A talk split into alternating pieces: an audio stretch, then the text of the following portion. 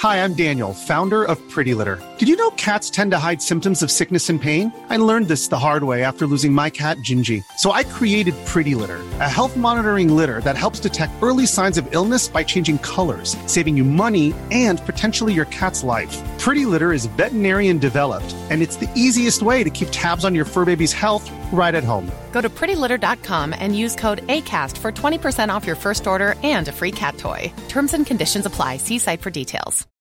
When you need mealtime inspiration, it's worth shopping Kroger, where you'll find over 30,000 mouthwatering choices that excite your inner foodie. And no matter what tasty choice you make, you'll enjoy our everyday low prices, plus extra ways to save, like digital coupons worth over $600 each week. You can also save up to $1 off per gallon at the pump with fuel points. More savings and more inspiring flavors make shopping Kroger worth it every time. Kroger, fresh for everyone. Fuel restrictions apply.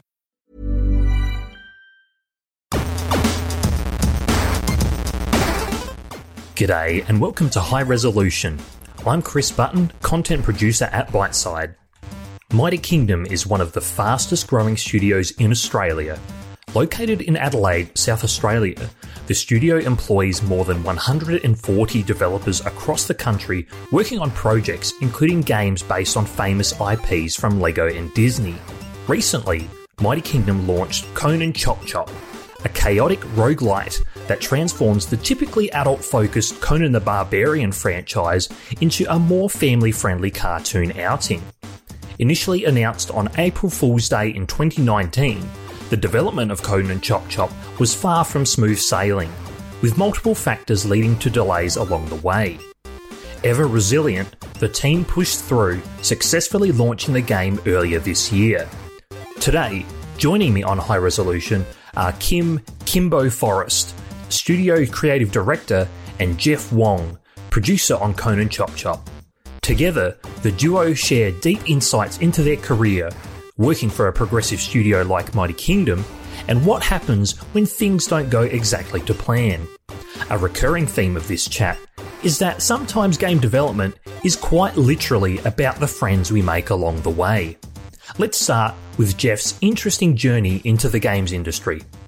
Yeah, so that's kind of an interesting one. Um, I mean, I've always loved games, even as a kid. I'm, I'm kind of that kid that was always obsessed with playing games, like of all types. Um, but I guess as as like growing up, I didn't know how to get in. There wasn't really a path in to the industry. I kind of just knew that games existed. I guess somebody made them, but it was never really an option on the table for me uh, because there was no pathway that I could see.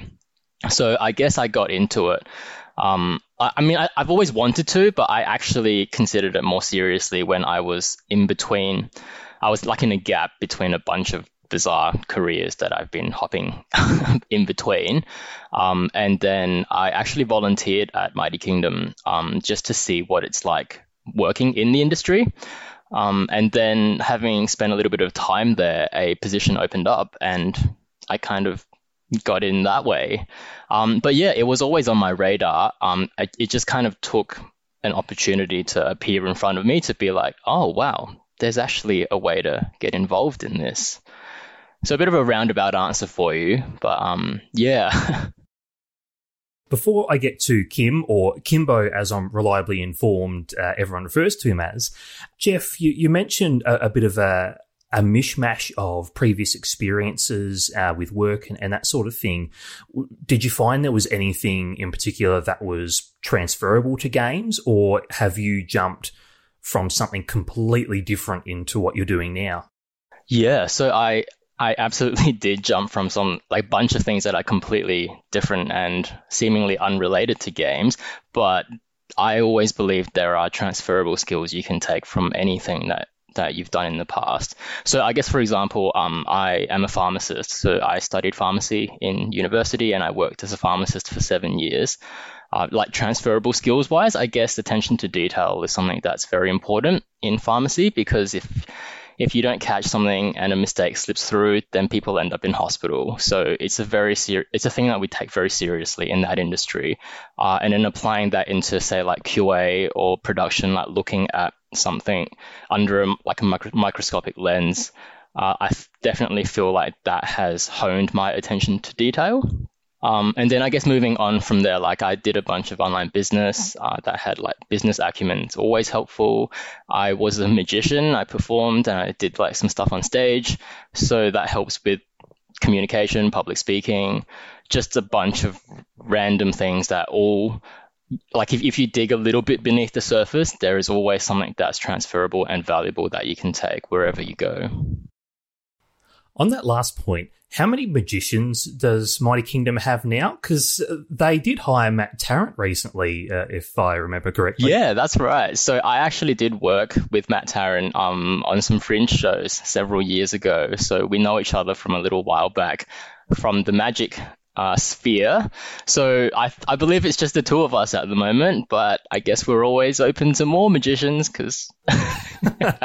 we should dig a bit deeper on that and actually find out the the real stats because I bet you there's more.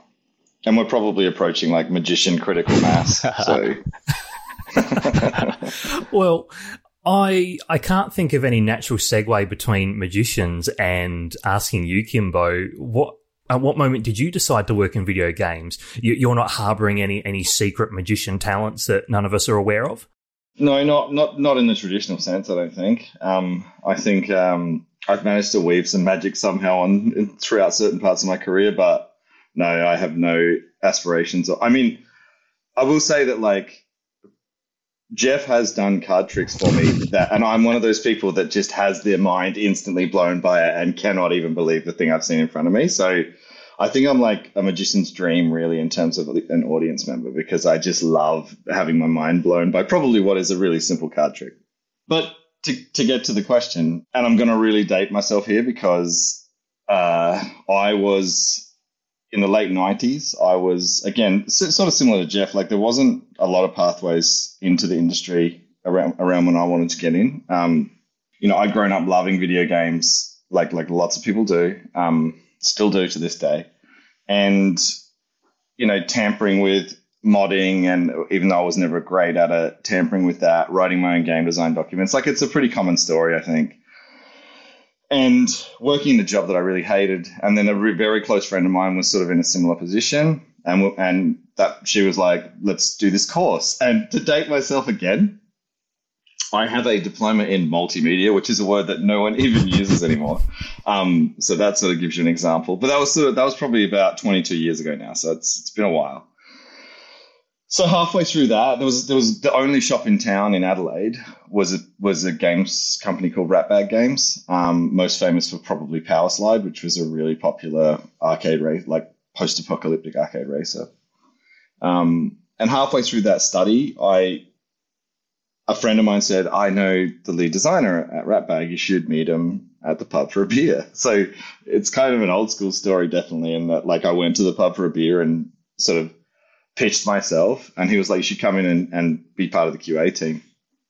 And from that point on, you know, I I, I saw I, I I described my career as a mixture of sort of luck mixed with hard work and good timing. Um, so I saw my opportunity to really push the things that I think are important to get to making good games, and that was recognized. And then I said, and the rest is sort of what I've done since then. Um, so yeah, it was always a thing, you know, like Jeff, like it was one of those things where it's like, you can actually do this for a living. Like, you know, back then, I think now, now people are more like, yeah, this is a legitimate career path that you can take almost anywhere in the world, especially now with remote, remote work, it's even more accessible. But back then it was just like, you know, I think when I was born, there wasn't even, our jobs didn't even exist. so, um, yeah, so it's, it's been a ride and it's been one that, you know, like it's a, it's a, it's a tough industry to survive in, but it's also like I would not have it any other way.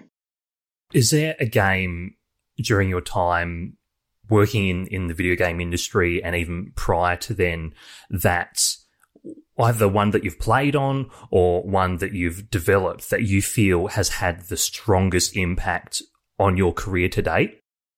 Yeah, so th- th- these are tough questions to answer because, you know, there's so, like, everything everything that I've done, you know, creatively in this industry has been influenced by so many different games. But like whenever this question comes up, I do recall a moment at Ratbag, like which was a real formative part of how I started to understand game development and, and what's important to games. But at Ratbag, I remember um, walking into we had a big boardroom with the TV set up and, and a PlayStation Two to date myself again set up, and um, and someone was playing GTA Three, and they were you know they were jumping out of cars, running around, getting into other cars, and then and you know most of us were just stood there sort of awestruck by this like this this absolute mainstream video game game changer.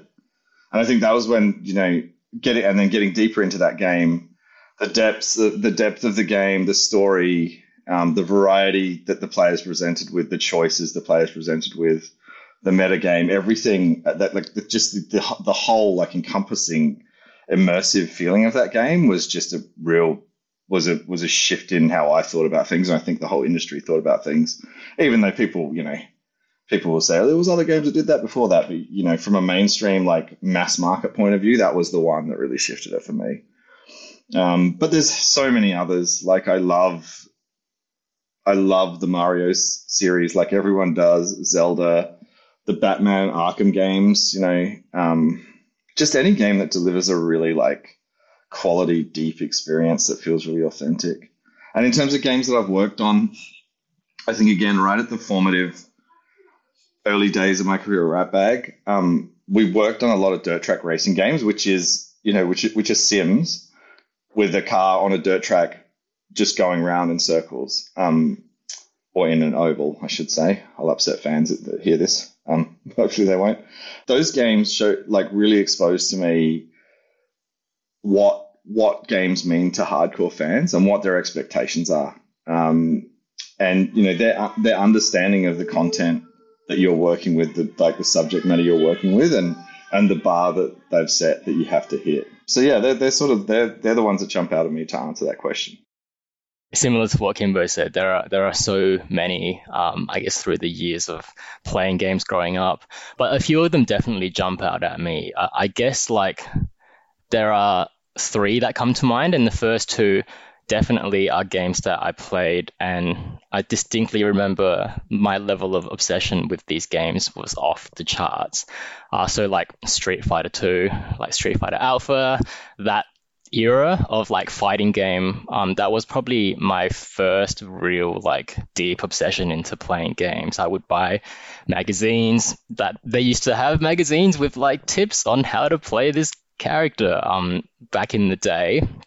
Um, I used to carry a magazine around with me everywhere to like learn the combos, the motions, and I just played that so much. Um, and then second to that, a little bit of a different genre completely would be Magic the Gathering, which is a trading card game. Um, so going through high school, I remember just being that kid at lunchtime that was at the table with all the other nerds, just with cards, playing just like every day, um, not doing any, any like any other like lunchtime activities that the other kids were doing. We were just playing Magic the Gathering literally every day, and it got to a point where I was like saving like the card list from every set, going through them to like come up with like pre-constructed deck concepts. It was like it was insane.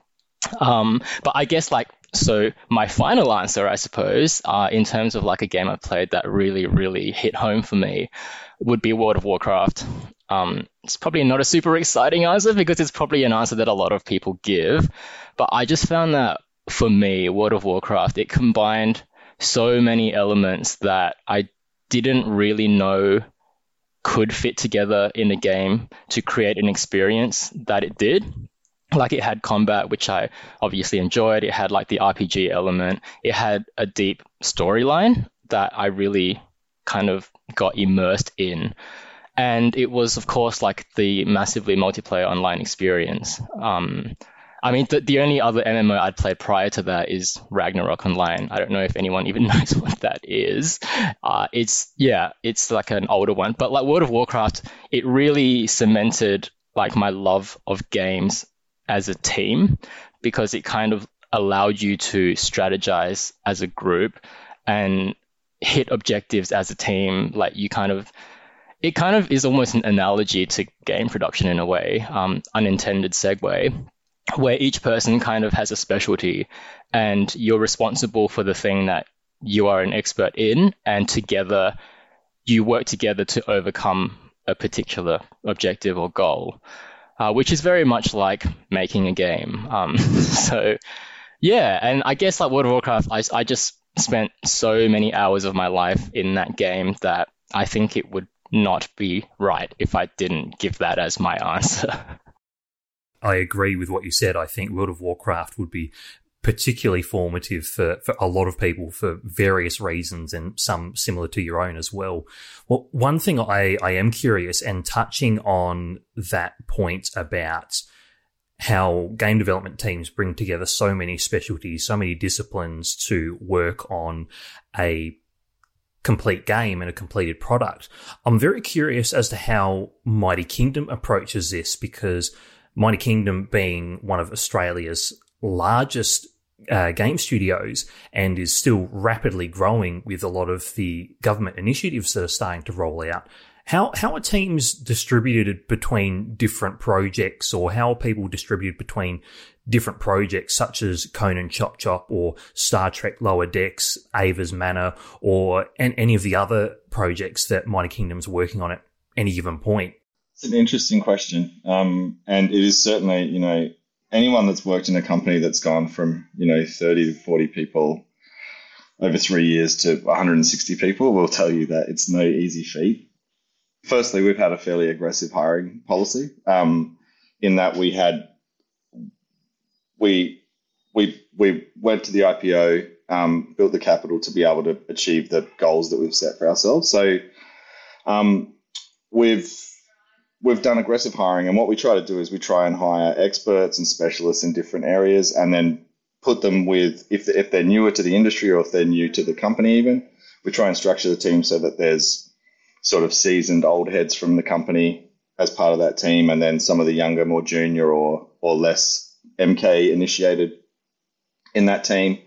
Um, and we do operate in a way where you know you, you might not be on a single game at a time. You might, depending on what skill set you have and the things different projects need, you might find yourself working between two projects over the course of a couple of months or whatever. We also try really hard to accommodate um, what people want to work on. Um, we certainly are a company that makes games directed at a market. We're not, we don't just sit around and think, I would like to make this game, and then we make that game. We we think very strategically about who our games are for and who who we're going to which fan base we're going to build a game for, and then within that we try and we try and align people that um, are going to work on those games. We try and make sure that they have the knowledge of what that game is and what those fans are expecting, and and that they want to that they want to take ownership over something like that to to deliver the best possible quality outcome.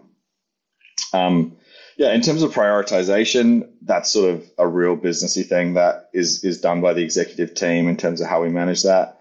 Um, but so far, we've been able to really do a great job of servicing all the games that we need to to to get out there.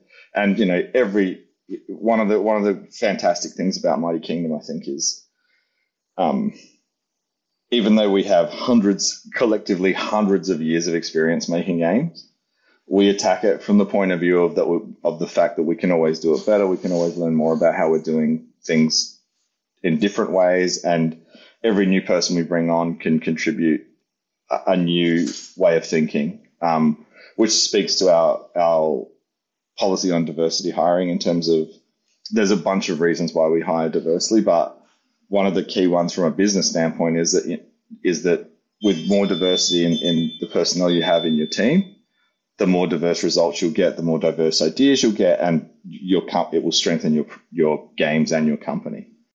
I guess yeah, it's kind of pairing people with strengths that they can perhaps distribute to other team members in their discipline, um, and structuring our team so that uh, it's cohesive. Everyone is uh, kind of aware of what the the team's objective is, and so each discipline would kind of have its own focus, but then interdisciplinary work and like tasks would also exist. So then there's a lot of collaboration. So I think we really believe in uh, teams working cross discipline to achieve goals. So like for example, like a game designer um, will not only work with other game designers, they will get the opinions of the tech artists, the art team, the programming team, because we believe everybody has a different perspective and something to offer that is worth consideration. Um, not to say everything that's thrown out will definitely be incorporated, but I think it's really important that everybody is open to suggestions from people, even outside of their like quote unquote discipline of expertise. Can you describe the day to day experience of working for a studio like Mighty Kingdom? Because there's been a lot of press about the move to a four day working week and a lot of the, the progressive uh, hiring policies and uh, leave policies that Mighty Kingdom has enacted. How how does it feel, or what, what is the day to day experience of working for Mighty Kingdom like? I love working at Mighty Kingdom. I think it's a really great place to work. Uh, I think first of all, it's really I really love it, and the, the main reason is because it's simply a collection of really really beautiful people all in one place. Um, I mean, like four day work weeks are amazing. Like you'll never really hear me like say anything bad about that. You know, it's just it's great. It, it helps improve your work life balance. I feel like um, you do have like less time essentially during the work week to complete your objectives and your tasks, but people are more focused because um, they have the capacity on that extra day off to take care of other things like going to the bank or um, making an appointment that otherwise would have been very difficult to fit into a work week. Um, so that's really, really beneficial, I find. Uh, the other thing, I guess, like the day to day, um, Mighty Kingdom, we, we use a very agile approach to our development. Um, and I guess one of the main things about being agile is that it's very important that nobody enforces particular rules to the nth degree. Um, everything is kind of up for discussion. We are really, really big believers in continuous improvement. So um, obviously not, not everything is perfect all the time. There are definitely things that we as a company and just as as people, like we're definitely wanting to work on.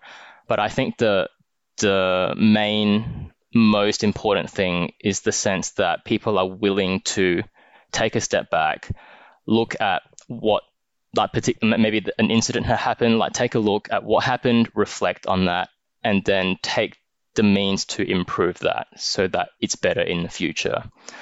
Um, I think that's much more important than trying to maintain like a facade of perfection at all times. I think it's much more constructive to say, hey, look, we didn't do this great this time. Why was that?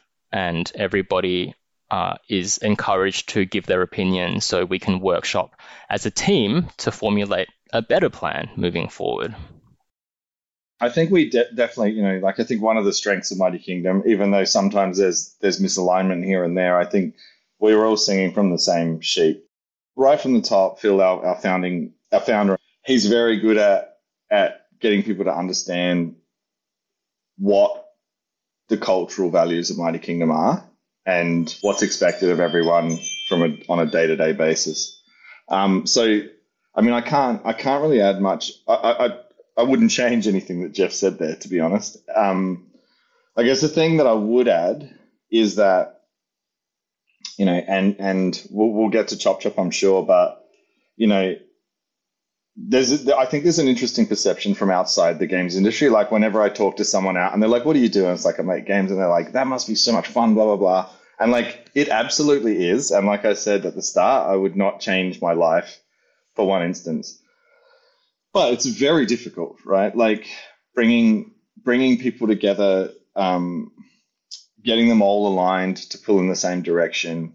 Um, it, it, it, presents challenges. Um, luckily, Mighty Kingdom, as Jeff said, has an incredibly talented and dedicated um, bunch of people that that is good at overcoming those challenges. But you know, like we said, like making the right game, getting it polished to the level, um, and having between 10 and 30, 40, 50 people working on a team getting along and making sure that that is fairly harmonious. It, it's a, it's a tough ride. Um, so it's certainly, it's certainly like, it's certainly one of those things that you need to be cut out for. Um, and you need to be up, you need to be, have the resilience to, to push through those tough moments because they definitely exist. Um, but you know, they're far outweighed by the the fun that you get to have working with people, the the content that I get to look at daily from our people, where I'm just like, oh my god, the talent in this studio is just mind blowing. Um, there's so much there that just that is that is just that makes Mighty Kingdom special, and it's what's and it's and it's what's always made me. And I know there's lots of other companies, you know, that, that have their own special things, but it's always made me, you know, it's been my favorite job I've ever had in the 22 years I've been doing it. Um, it's it's and it's the best company I've worked for um, by a long way, and it's it's just it's a great place to to be. Like I would not change it for the world. Well, let's run with the special part of your job for for the moment. What has been particularly special to to you, Kimbo, about working on Conan Chop Chop? So I think one of the things that probably wasn't it, it's always been there, but it probably wasn't super obvious is that Mighty Kingdom has a special talent for for taking something and kind of subverting it a little bit. Um, Chop Chop is uh, Conan. Conan as a brand, you know, has a history of being quite adult focused, sort of very hyper violent, you know, sexualized. Like there's a lot of stuff there. And the idea with Funcom was to be like, okay, what if we like cartoon, like Saturday morning cartoon this and made a, a game for everyone? And I think the way that, that, you know, the way that it came together early, um, some of the direction around that was really, really well put together. And then the way the team embraced the idea of like, we're taking this and sort of flipping it on, flipping it on its head. Um, and the team started to push each other in terms of in terms of like what what other quirkiness can we bring to this? What what you know, as well as bringing a, a great deal of substance to the combat and to the enemy design over the journey that we went on to make that really strong. Uh, the boss design, all the cool like tickets to the game that make a good roguelike game. Um, just you know having people coming up with these like little crab bombs that explode and just this this crazy stuff that we were allowed to do in a game like Chop Chop because it is subverting what people expect from it. Um, that's one of the, that's one of the main things I love about, Mighty Kingdom, and it's one of the things that you know as as a creative lead in the studio, it's one of the things that I'll be continuing to push us on because I think it's something that fan that really engages fans. Um, when you look, I, I often use Hades as a, a, reference point as well. When you look at how Hades took, um, Hades took the the sort of mythical gods thing and then made it about like an angsty teenage dude trying to get out of his bedroom. Like that, the cleverness around that, that is something that that you know Mighty Kingdom holds dear, and I think we we sort of are heading down a similar path to that. So yeah, that, that's that's what that's probably my favorite thing is is the like surprises I get to see, and I think, and I think it's what will will really take us that extra yard in terms of success is is that that's what fans will see and be like, oh man, these guys know how to like keep me on my toes. I know from a player perspective when playing through Conan Chop Chop certainly there was a lot of joy in those moments where you finally unlocked, say, a rainbow slime companion or had a, a bow that shot exploding chicken eggs or a chicken companion that fought alongside of you, uh, wearing all sorts of goofy little hats, like little Viking hats and those sort of things. So there, there's certainly a, a lot of those little little joyful, surprising moments in Conan Chop Chop. Uh, so, Jeff, what about you? What what was special to you about the development of Conan Chop Chop? So, Conan Chop Chop, I guess for me, I would probably go as far as to say it's it's for me, it's been like a life changing journey. To be honest, it's been it's been an incredibly challenging journey. Um, and I guess there are a lot of reasons for that. Like we we as a studio, there were a lot of um, things we were doing for the first time as a team, uh, like creating a game that was going to be released on all the console platforms um, when everything else the studio had previously released was mobile titles. That was definitely an ambitious goal, um, and we had to learn a lot very, very quickly to be able to uh, accomplish that. Um, so there were like certainly a lot of ups and downs, a lot of twists and turns, kind of like any good story, really.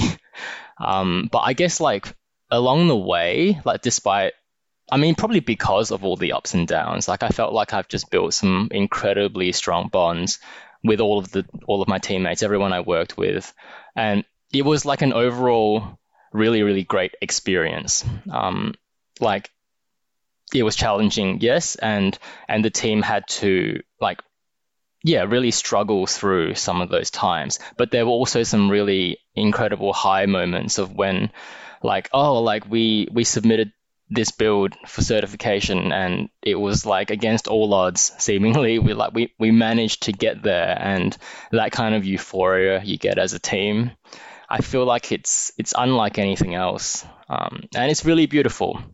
So yeah, um, I think I think that's what it's all about. You know, like not to be all philosophical and everything, but life is about great experiences, and I feel like this particular project has given me a, a lot of different facets of what a great experience is comprised of.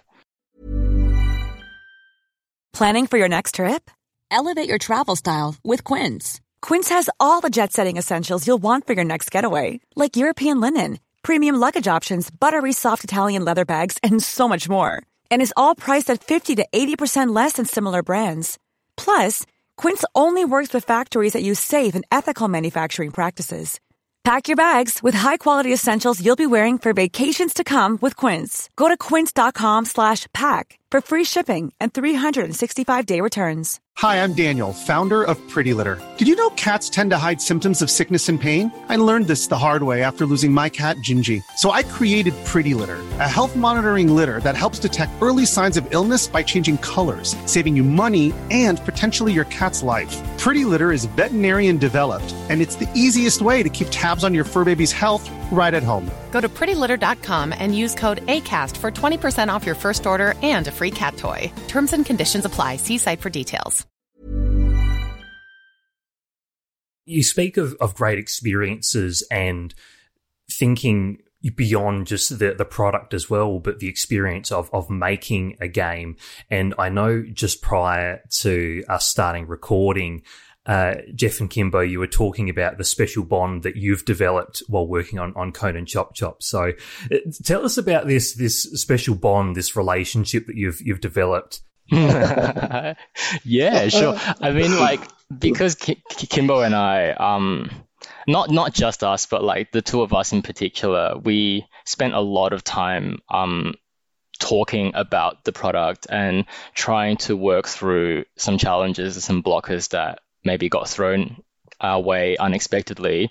So we would often be speaking to each other outside of hours, um, like sometimes just having a, a, a good old chat, um, work related or otherwise. But you know, like it, it kind of was a foundation for us to just really go through a tough experience together.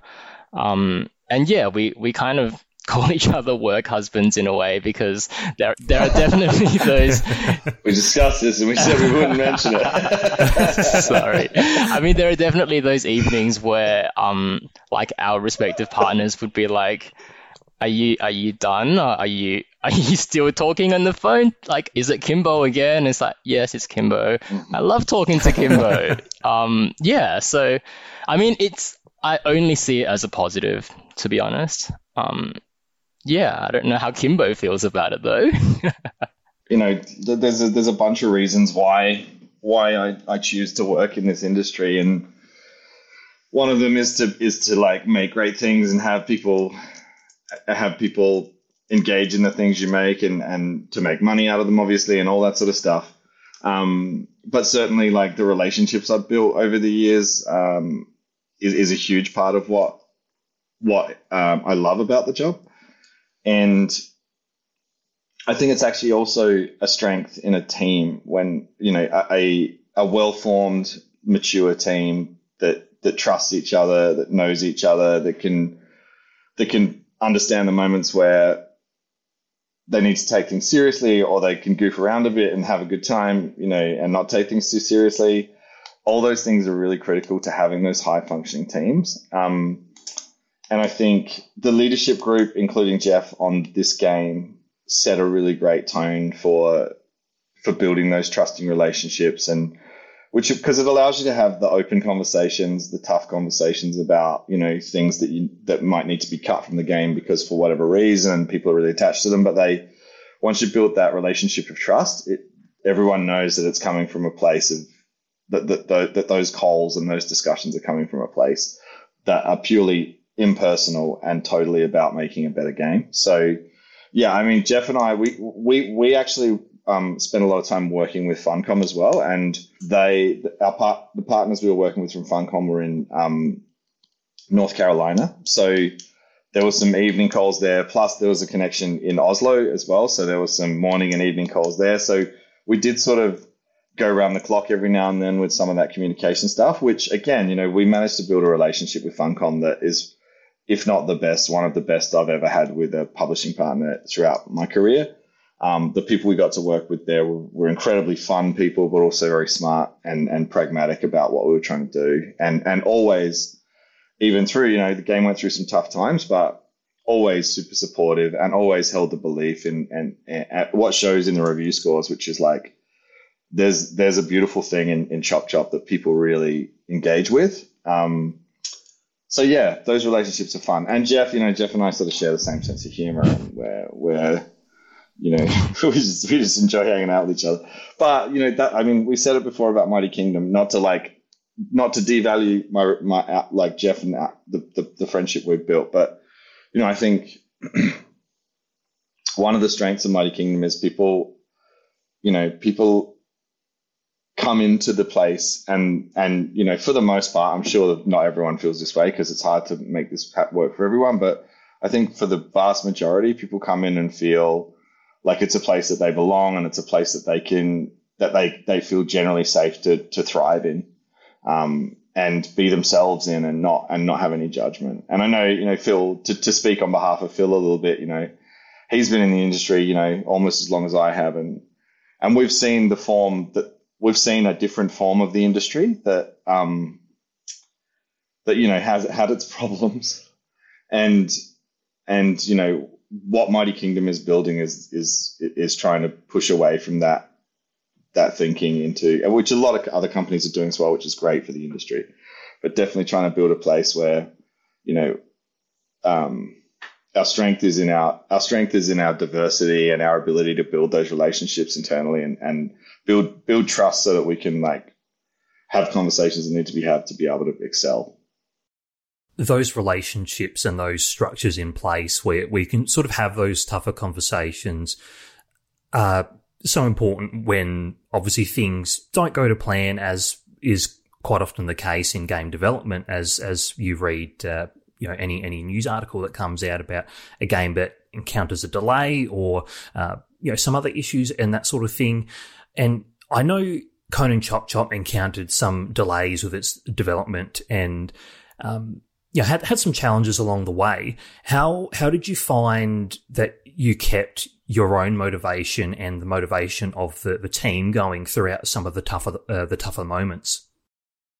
Almost all of the delays were generally for good reasons. The first delay was um, the first delay was after E3 when the general feedback was like this you need you need online multiplayer. It was originally just couch co-op multiplayer game.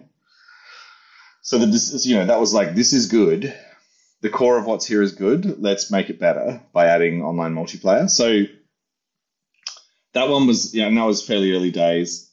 Um, and then beyond that, it was always basically like it needs more polish here. Let's let's push it further in this direction. Blah blah blah. That were generally why the delays occurred. The morale of the team is there's there's a there's a modicum I think of good luck in it that we had a team that was highly resilient as a group. Um, so when when we did have news to discuss that maybe wasn't ideal for them, like, and this is a trait of Mighty Kingdom that I've noticed as well, for the most part. Um, people just attack it with positivity and go right. Okay, this is the news. This is the, they don't dwell on like you know we have the discussion about understanding what's what's going on, but there's no dwelling on like oh I wish it had turned out like this or I wish it had happened like this. There's very much a there's very much a like, okay, what do we do next? Like, it, there's a very solutions focused uh, culture within the teams. Um, so, you know, and I think, you know, I think the leadership group again, I'll try not to take too much credit for this, but the leadership group in general, um, just just carried carried itself with it with it in a, in a way that was always very positive and always like, you know, let's keep moving forward on this because we love what we're doing, especially with Chop Chop. Um, and and to be honest, you know, like I've worked on a bunch of games and and you know, I worked on Chop Chop for like th- two two and whatever a long time, and I still sit down and play it now, and I love it. So that made it easy as well, where people believed in it because even as developers who'd been working on it heaps and playing it heaps, we still all really enjoyed playing it, and we knew that what was there was something cool. Yeah, I, I would agree. Like, I think um, the delays and then like the change, the pivots and changing of directions uh, is is not always easy for a team to take on because often it means you have to throw out a bunch of work that you worked really hard on, and then you have to start again um, from the drawing board. But I think everyone kind of had a sense of like there is something about this game, this concept um, that we believed in. So I think that played a part in terms of carrying through and keeping people's spirits up. It was definitely like also a factor of resilience. And I think when like certain key people approach like a, a difficult situation in a particular way and are able to rally the rest of the team to like, you know, embody that spirit, then you kind of you kind of tackle it as a team instead of like a bunch of individuals that are like disgruntled about, oh, but I worked really hard on this particular feature and now it's getting cut. And um, I mean, like there are definitely some of those sentiments, but I think that is overshadowed by the the bigger picture in that, hey, look, we are a team and we might have a new objective now that has just come through because of reasons that are out of our control as a team. So let's just look at what we've got in front of us and how can we make this the best thing possible. So that was often the sentiment that the whole team used to tackle all of the blockages and challenges that came our way. One of the specific examples that springs to mind is I remember seeing some of the uh, one of the early press footage or one of the early uh, sort of press kits with images of an earlier build of Conan Chop Chop. And one of the things that sprung to mind was I recall seeing some of the early um, some of the early images included ammo for bombs and arrows and that sort of thing. And now, uh, from what I recall playing in the game, it's on sort of a, a cooldown timer as opposed to an am- ammunition based sort of resource. Can can you talk us through how you identify when something's not quite working and what you have to do to, to then go and, and rectify it, Jeff? Yeah, sure. So we I think I mentioned before that we we're very big on continuous improvement. So I think the saying is like you need like to kill your darlings, right? So people like we have like, like our game design team and the rest of the team as well, like would put in a lot of effort to create what we think is a really really good design or concept, and then we we make that. Uh, but we also have a UX team that will analyze like how does this actually feel for a player? And our QA team has a has a role in that as well.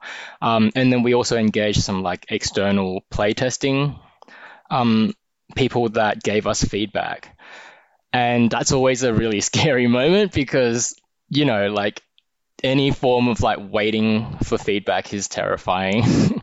um, but, you know, like I think it's really, really important as something that a team and a studio does in that we will listen to the feedback.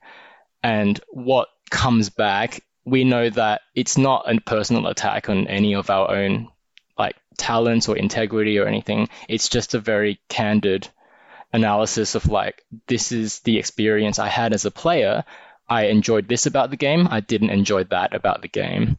And whatever feedback came back, uh, we would discuss as a team to try and think about, oh, so that that that feature that we thought was really really cool was actually not that great in practice. I think theory crafting and what what a game plays like in practice can sometimes be very different things. And we we just really believe that we have to take that feedback on board. And I guess that's why it's led to some of the uh, the pivots and the changes in direction. And like the change in the ammo resource system was one of those. Um, it was remarked as like just not a particularly fun mechanic to have this ammo, like this arrow stock that you would run out of, particularly because one of the characters was primarily an archer. So yeah, I think the workaround um, that we built in addressed those problems uh, for the most part, and it eventuated in a in a better design.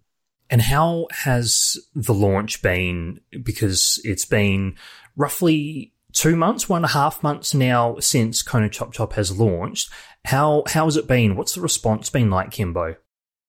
Critically, it's gone really well. Reviewers really love the game. Um, lots of our user reviews um, are, are, super positive.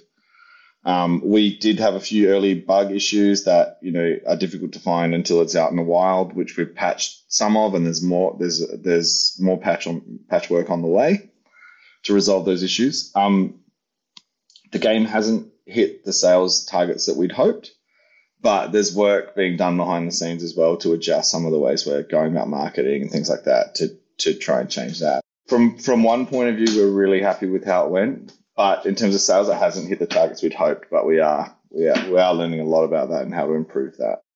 The only other facet, I guess, is maybe more pertaining to like internally as a team. So the the launch, you know, whenever any product launch happens, it's always a really nerve wracking time because as much as you believe in your product and the initial like early reviews you get back are like what you want to see, you never truly know how something will perform until it is out in the wild. So there was a bit of like apprehension around that time, of course. Um, but I think since the the launch of the game, the feedback, the, all the, the scores that have come back have been have been like really positive, and the team has been really motivated by seeing those scores. Um, and yeah, it's it's been like a really good learning experience, and the team is honestly very excited about what what comes next. Like because we've learned so much on this journey, what's next? Like how how do we utilize these new skills, these new powers that we've acquired into the next thing? I'm curious, um, especially uh, with what you were saying, Kimbo, about you know how the critical reaction has been strong, the player response has been quite positive as well, and you're clearly very proud of what the team has made. And you know going as far as playing the game after finishing or after releasing uh, which I think is a, a, pretty positive sign that uh, you've you've made a, a good game.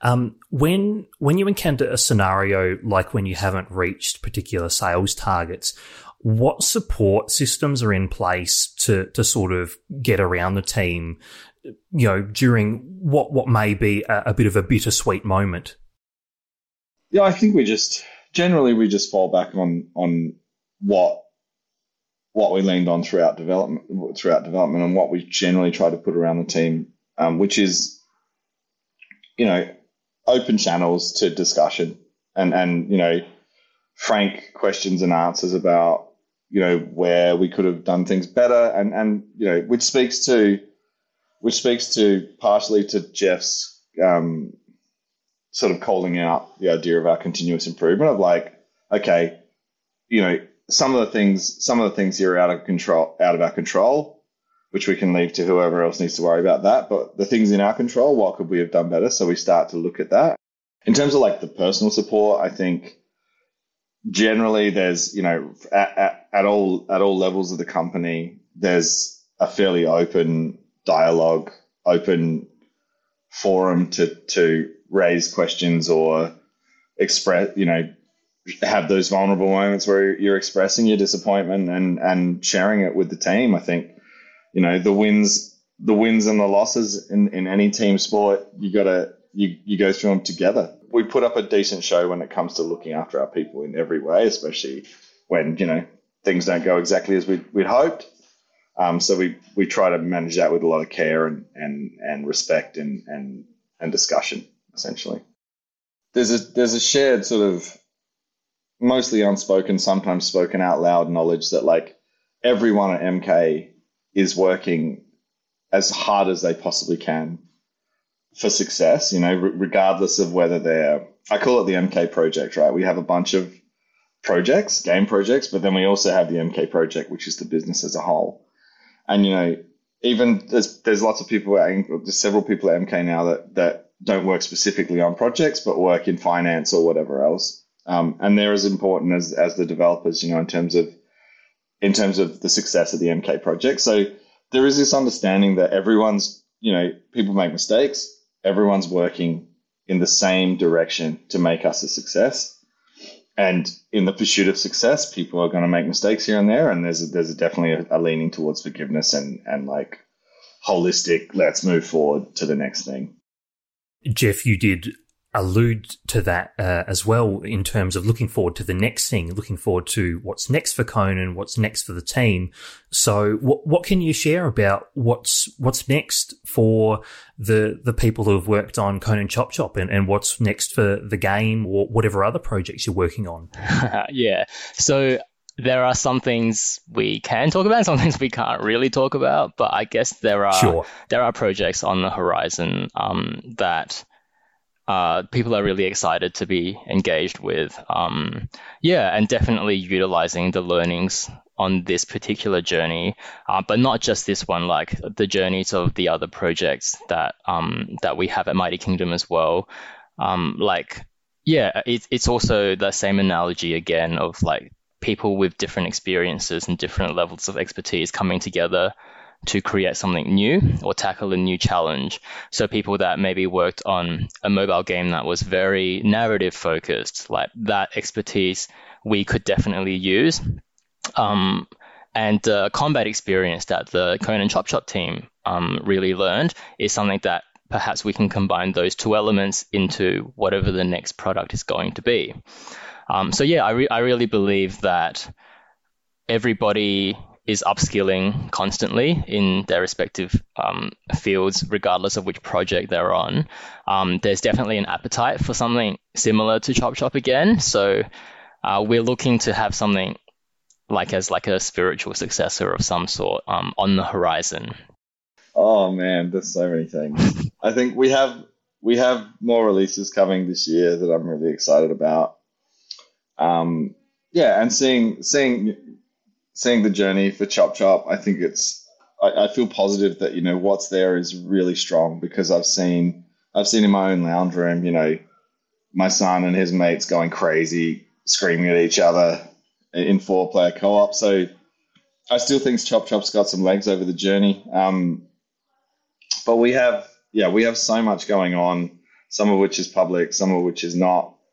Um, that it just gets me excited about the next six months to four or five years of, of Mighty Kingdom and where we're gonna where, where we're gonna see it go. I think, you know, we people talk about us being the biggest independent Australian developer. I think, you know, if if things go in the direction that we're, we're seeing right now, I think we'll, we'll see we'll see that title change to something far beyond that. Um, I think that Phil's ambition has always been huge, and and our goal, our internal goals, and our planning matches that ambition. So yeah, pushing pushing further beyond. And you know, the fact that we're, you know, I have a secret list of, of, of brands and IPs that I want to tick off working with, and I've ticked off a bunch of them. But like, um, Star Trek Lower Decks, you know, tick Star Trek off the list. Like there's there, and there's more of that to come for us, um, which is as well as our own original IP, which is certainly a huge part of where we're headed as well. So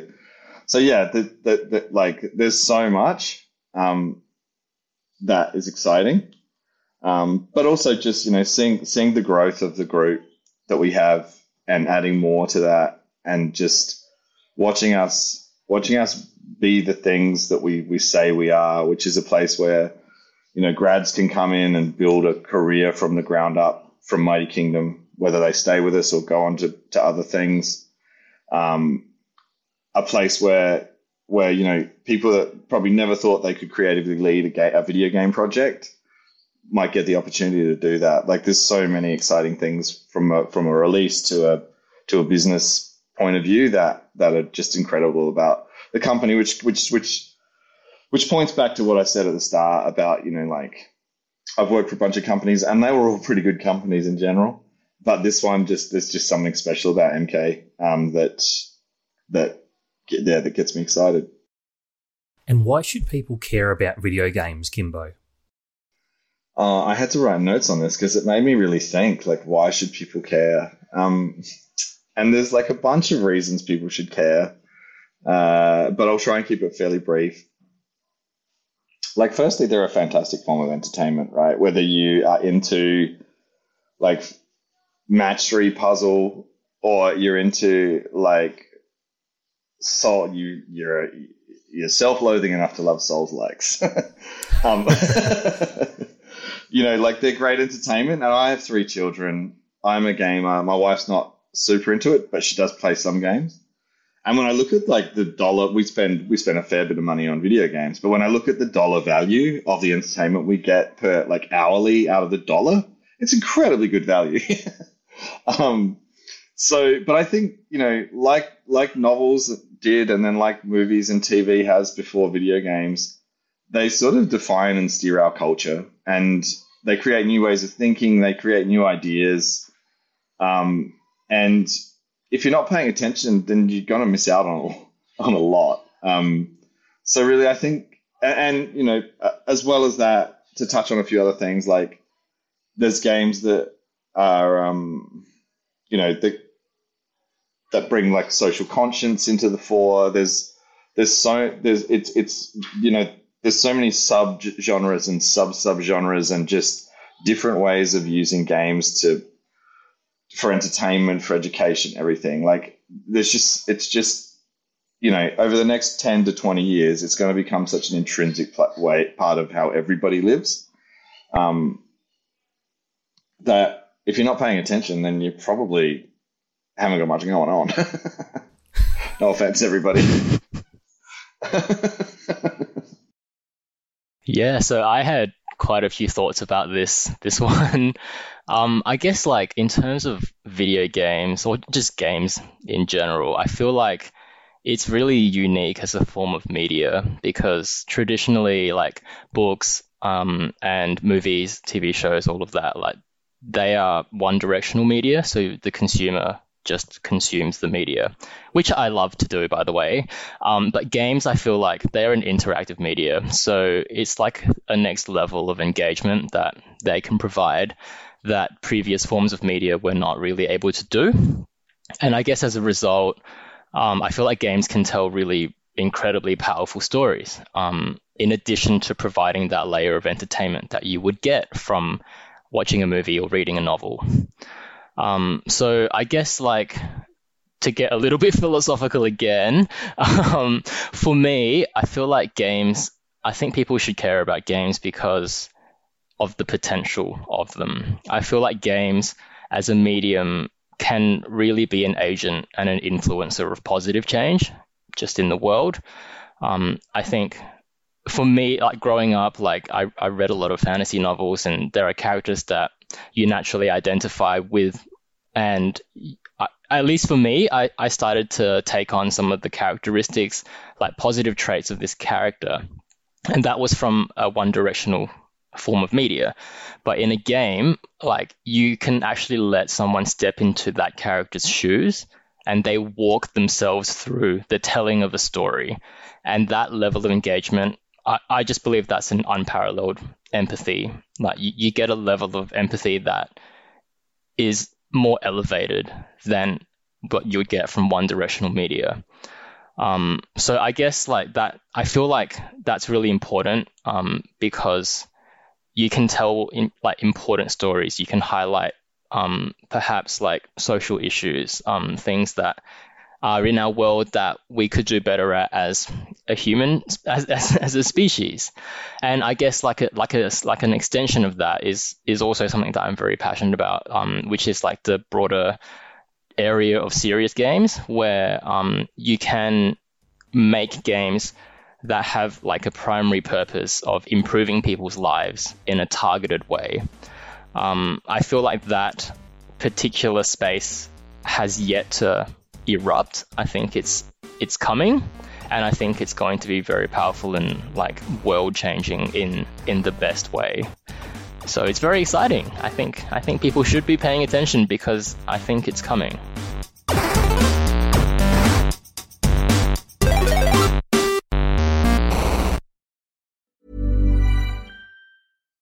Hi, I'm Daniel, founder of Pretty Litter.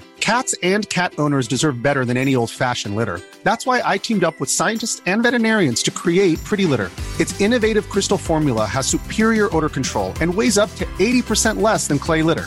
Pretty Litter even monitors health by changing colors to help detect early signs of potential illness. It's the world's smartest kitty litter. Go to prettylitter.com and use code ACAST for 20% off your first order and a free cat toy. Terms and conditions apply. See site for details.